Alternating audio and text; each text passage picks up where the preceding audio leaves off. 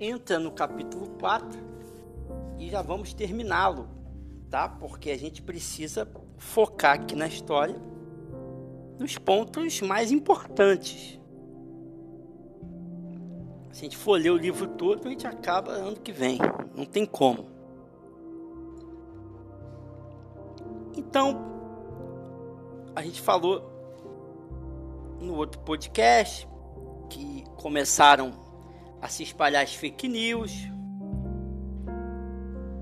é, de que a fazenda dos bichos ali rolava coisas esquisitas, o negócio estava bagunçado. Porém, os próprios porcos tomaram cuidado de fazer espalhar também notícias positivas, ainda que falsas, acerca da granja. E a gente viu no outro podcast que é, aqueles que estão no poder se utilizam da mídia para fazer suas propagandas negativas ou positivas aqui no livro teve as negativas, as positivas, as verdadeiras e as falsas, ok? Aqui no capítulo 4, não tem por que a gente se estender, porque o Sr. Jones criou. O Sr. Jones criou uma emboscada para tentar pegar a granja. Queria tomar a granja de volta. Reuniu uma galerinha e foi lá. Só que os bichos estavam muito unidos estavam preparados e não permitiram que a granja foram tomadas. Então houve uma tentativa de invasão. Só que os bichos botaram o seu Jones e os que estavam com ele para correr. Venceram a batalha mais uma vez. Já haviam vencido da primeira quando expulsaram o Sr. Jones e agora venceram mais uma porque o Sr. Jones tentou retomar. E o Sr. Jones viu que não ia ter jeito, não dava para não dava para pegar de volta. Os bichos venceram mesmo. E aí foi uma alegria, todo mundo todo mundo venceu. Os bichos se sentem cada vez mais com uma identidade, se se veem dentro de um grupo, se veem dentro, apesar né, de não, não poderem comer lá as maçãs e o leite. Claro, nem tudo são flores mas os bichos, no geral, estão bem. E eu queria ler com vocês aqui o final do capítulo 4. Porque nessa tentativa do Jones de invadir e pegar a granja de volta, teve muita violência, teve muito sangue, teve bicho que morreu, teve gente que se machucou. Então teve uma ovelha que morreu, enfim. E foram feitas homenagens para a ovelha e aqueles discursos. Tem um trecho aqui que eu queria ler com vocês, que diz assim: Ao pé do túmulo, Bola de Neve fez um pequeno discurso, pondo em relevo a necessidade de todos os animais estarem prontos a morrer pela granja dos bichos, se necessário. Então a gente percebe aqui que o, o George Orwell, muito sutilmente, por intermédio da sua fábula, ele está criticando o que na Revolução Russa? Ele está criticando não só na Revolução Russa, porque isso se aplica a qualquer outro tipo de regime ditatorial. Ele está criticando o nacionalismo. O que é o nacionalismo? O nacionalismo é a ideia de que você deve depender, perdão, você deve defender a sua pátria custe o que custar, porque se você defender a sua pátria, isso significa que você é um cara bom, uma mulher honesta, uma mulher de valor.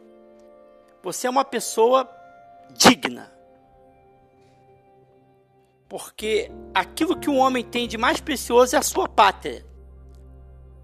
Então, pela sua pátria vale tudo. Inclusive, você tem que ir para a guerra lutar por ela, porque a sua pátria é importante. Isso em, em miúdos aqui, bem rapidamente, é o nacionalismo. Bandeira verde e amarelo. Brasil acima de tudo e de todos. que vale a pátria.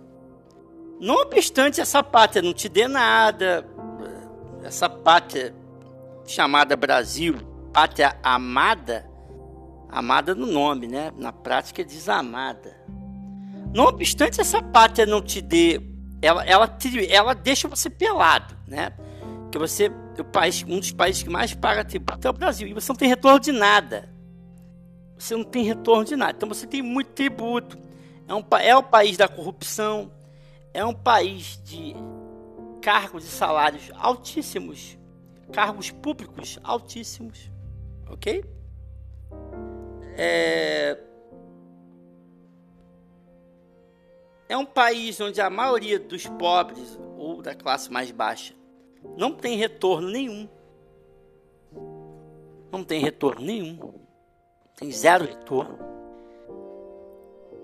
Mas alguns idiotas e alguns imbecis ainda assim acreditam no nacionalismo, no patriotismo. Não, eu vou cuidar da pátria. Quando a pátria e os seus líderes não estão nem aí para você. Então não fique triste, mas se você é um patriota e você é um nacionalista, você é um idiota. Você é um idiota. Ok? Agora, claro, é, nós, eu, por exemplo, já advoguei para o sindicato do Ministério da Defesa, Marinha, Exército Aeronáutica, já advoguei, meu trabalho. Advogava para servidores federais civis. Muito bom, por sinal. Um período muito bom que eu tive lá. Então ficava rodando ali. Eu ia mais pro exército. É meu trabalho. Trabalho é trabalho. Se você me ouve, é militar, é isso aí, é trabalho. Agora, se você ser um, um nacionalista, um patriota, por que, que isso é uma imbecilidade? Eu explico. Porque isso não passa de uma criação humana. Não existe, não existe propriamente dito um lugar chamado Brasil. Se você mora aqui nesse local onde houve uma demarcação geográfica e territorial, isso aconteceu porque assim foi estabelecido pela sociedade. O Brasil não existe o Brasil. A gente está sob um punhado de terra. Nós é que demos o nome de Brasil e fizemos as demarcações, as, as limitações, delimitações geográficas, né? E a gente aí faz as separações, tem que entender geografia né? do clima, é, enfim. Nós é que fizemos isso. Não existe pátria. Os homens é que deram esse nome. Não existe nacionalismo, não existe defesa. Os homens criaram isso. E quem é que vai dizer isso? Yuval Noah Harari, tanto no livro 1 quanto no livro 2 dele. E o Yuval Noah Harari vai dizer também que não existe o quê? Não existe o dólar. O dólar é uma criação. Não existe CNPJ, não existe empresa. Tudo não passa de criação humana. Mas por que inventam essa criação do nacionalismo, do patriotismo, para que você sempre defenda as pessoas que escravizam você, as pessoas que roubam você, as pessoas que tributam você ao máximo e não te dão retorno nenhum. Eles querem que você esteja sempre a serviço deles, sempre a serviço do Brasil. O Brasil é uma ficção, vai dizer o Yuval Noah Harari, PhD em História, no livro Homo Deus. O Brasil é uma ficção. Os Estados Unidos é uma ficção. Ok? Aí. E eu acho mó barato, principalmente Estados Unidos, que os Estados Unidos, por intermédio dos seus filmes, ele quer, ele quer pintar que ele é o melhor país, é o maior país de todos, é o país mais bem preparado que existe, é o melhor país do mundo, é os Estados Unidos. Qual o país que mais se lascou no Covid-19? Estados Unidos. Ele é tão bom, ele é tão preparado, ele é tão sinistrão, que ele se lascou com o Covid-19. Isso é o que eu estou falando, não. São estudos, se você pesquisar, você vai encontrar. Foi um dos países que teve mais morte, um dos países que estava menos preparado para receber a doença. existiam outros países que estavam muito melhores preparados que os Estados Unidos. Mas vende-se a história que você tem que morrer pelos Estados Unidos, morrer pela pátria.